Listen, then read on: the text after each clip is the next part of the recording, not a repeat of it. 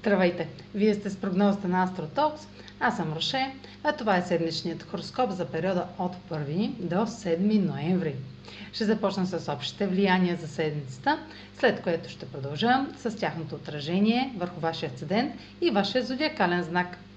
На 4 ноември новолуние в Скорпион е в опозиция на Оран в Талец и квадрат с Сатурн във Водолей. Това начало няма да е непознато, ще е хем начало, хем проверка.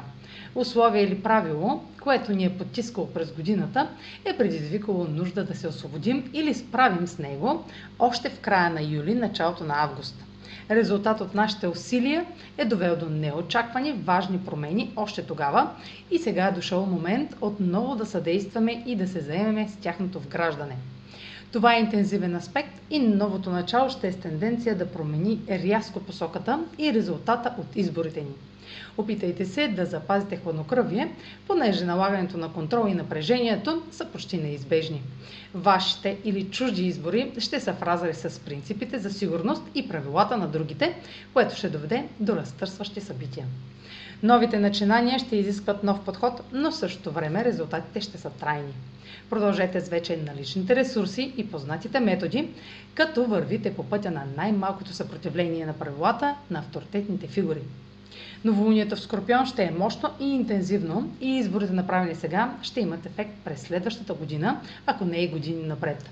Динамична и бърза промяна в плановете е запазена марка на Оран. Ще имаме контрол над последствията от тези промени, само ако осъзнаваме какви избори правим.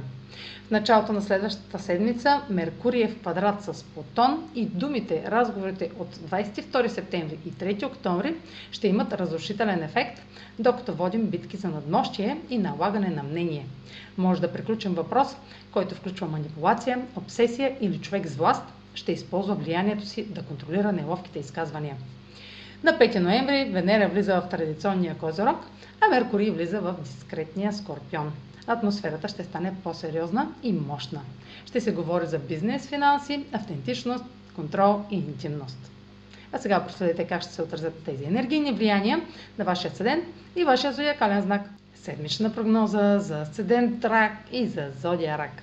Аспектите на Меркурий във вашата домашна сфера могат да активират по-задълбочени разговори или поглед върху миналото но дискусиите с партньора може да са небалансирани и потискащи, тъй като се чувствате потикнати да реагирате по определен начин. Ще приключи един проблем от септември, така че сега може да превъзмогнете проблем в едни отношения, който тлее под повърхността. Не се страхувайте да изразите неизказаните неща. Новолунието в Скорпион попада във вашата сфера на себеизявата и може да доведе до неочаквани нови развития в областите на привличане, творчество или удоволствията. Разкриването на нещо по-автентично може да бъде освобождаващо, но и малко стряскащо, тъй като социалните реакции ви хващат неподготвени. Меркурий в тази сфера ви позволява да кажете своята истина с сила или прозрение. Време е да изразите неудобните или интензивни пориви. Венера във вашата партньорска сфера може да привлече някой или да подслади съществуваща връзка.